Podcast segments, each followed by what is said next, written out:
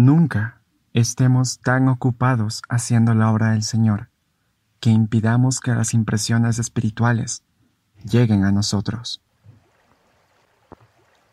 Hola, ¿qué tal? Mi nombre es Carlos Daniel Roca y hoy me siento humilde al compartir con ustedes un tema que he visto que el aplicarlo me ha permitido distinguir luz creciente, sinceridad y arrepentimiento en los ojos de aquellos a quienes he hablado.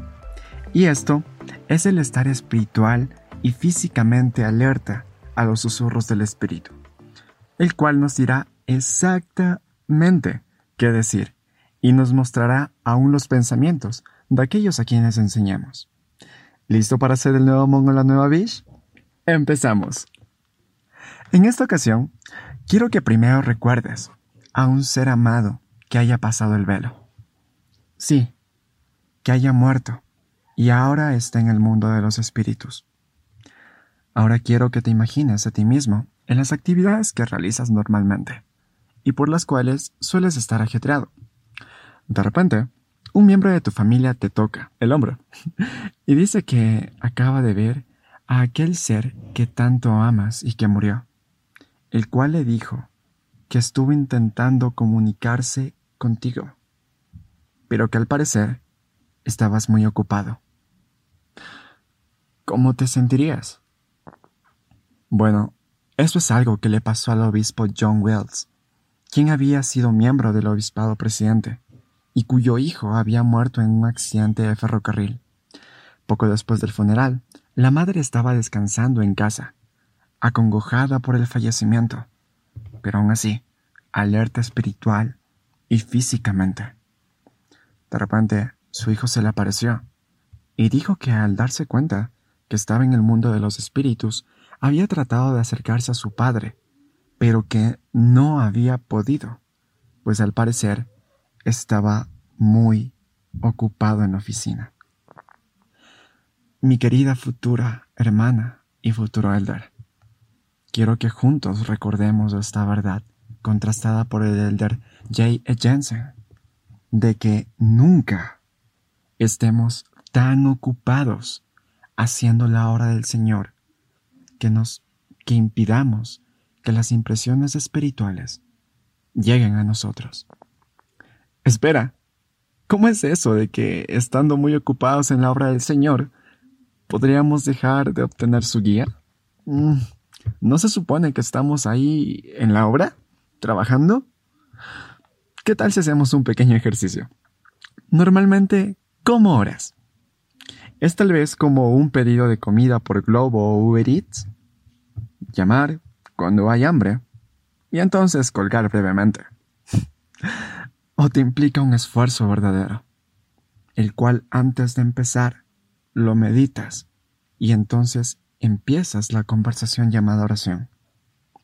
Bueno, en Moroni 748 se registran algunas palabras, mismas que siento como una súplica diciéndonos, Amados hermanos míos, pedid al Padre con toda la energía de vuestros corazones. Chicos, si no estamos orando con toda la energía de nuestros corazones, debemos hacer cambios. Una oración verdadera invoca el Espíritu. En la sección Orar con Fe, en la página 94 y 95 de Predicar mi Evangelio, encontrarás directrices increíbles para hacer de la oración el primer paso hacia grandes milagros. Con esta pequeña autoevaluación, pienso que iremos aprendiendo qué tan agudizados están nuestros sentidos espirituales. Pues el espíritu siempre está disponible para guiar y dirigir, pero debemos comprenderlo.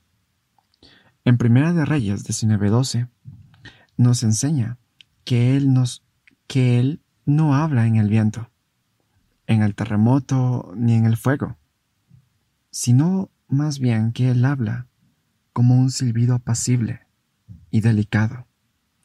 Pero eso sí, penetra hasta el alma misma, como aprendemos en Elaman 5.30.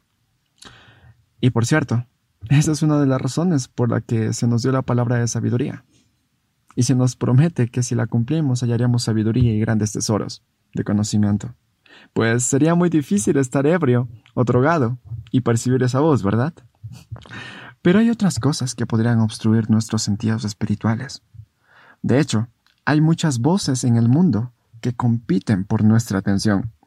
En el episodio de la semana pasada, hablábamos de cómo el aprender por el espíritu puede sacarnos de turbulencias y llevarnos a lugares seguros. Aprender a aprender por el espíritu es una tarea de toda la vida, y el enseñar por medio de él también lo es.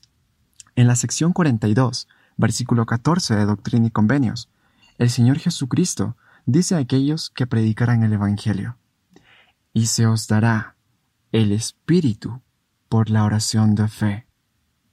Y si no recibís el Espíritu, no enseñaréis. ¿Por qué crees que Él aconseja no enseñar si no tenemos el Espíritu? Recordemos por un momento el episodio de la semana pasada. Estás en un avión, con dos tripulantes, con dos tripulantes más. Antes de estar ahí, probaste, viste o escuchaste algo inadecuado, mismo que ha bloqueado tus sentidos espirituales. Tú te sientes culpable. Y por intentar dar una solución, dices a los otros dos tripulantes, gira a la derecha. Y entonces terminan estrellándose ante una montaña. Mm. El servir una misión sin ser limpios de errores del pasado impedirá que obtengas la luz de enseñanza que solo el Espíritu puede dar. Ahora, tal vez conozcas o hayas escuchado de alguien que haya servido una misión sin ser digno de la compañía del Espíritu, pero te aseguro que sus ojos reflejarán una tristeza que a él o ella mismo los tiene adormecidos. Si este es tu caso, o conoces a alguien que esté pasando por ello, y de hecho en tu misión probablemente conozcas a alguien, recuerda que siempre, siempre, mientras estemos en este tabernáculo, habrá un puente llamado arrepentimiento, mismo que nos permite cruzar el abismo del pecado hasta estar de regreso junto a nuestro Padre Celestial. Ahora, tal vez te digas, ok Daniel, he orado con verdadero esfuerzo y soy digno. Ahora, ¿cómo reconozco que estoy enseñando o que están recibiendo las enseñanzas por el Espíritu? Excelente pregunta. ¿Qué tal si vamos a la sección 50, versículo 22 de Doctrina y Convenios, donde dice, de manera que el que la predica y el que la recibe se comprenden el uno al otro, y ambos son edificados y se regocijan juntamente.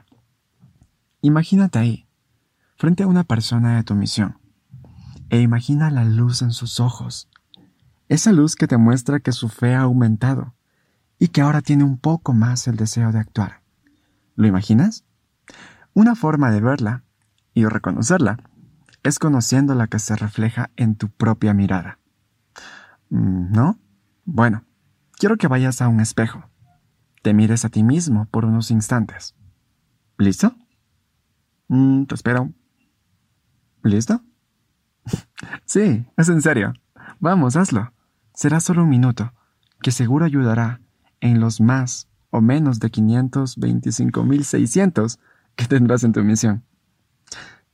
Ahora que te di números. ¿Listo? bueno, el hecho de que sigas intentando, a pesar de los desafíos en tu vida, e incluso que estés en este minuto del podcast, es una muestra de que hay una luz creciente en tus ojos. Así que obsérvala, haz que crezca y haz que nazca en aquellos que te están esperando. Confía en el Espíritu.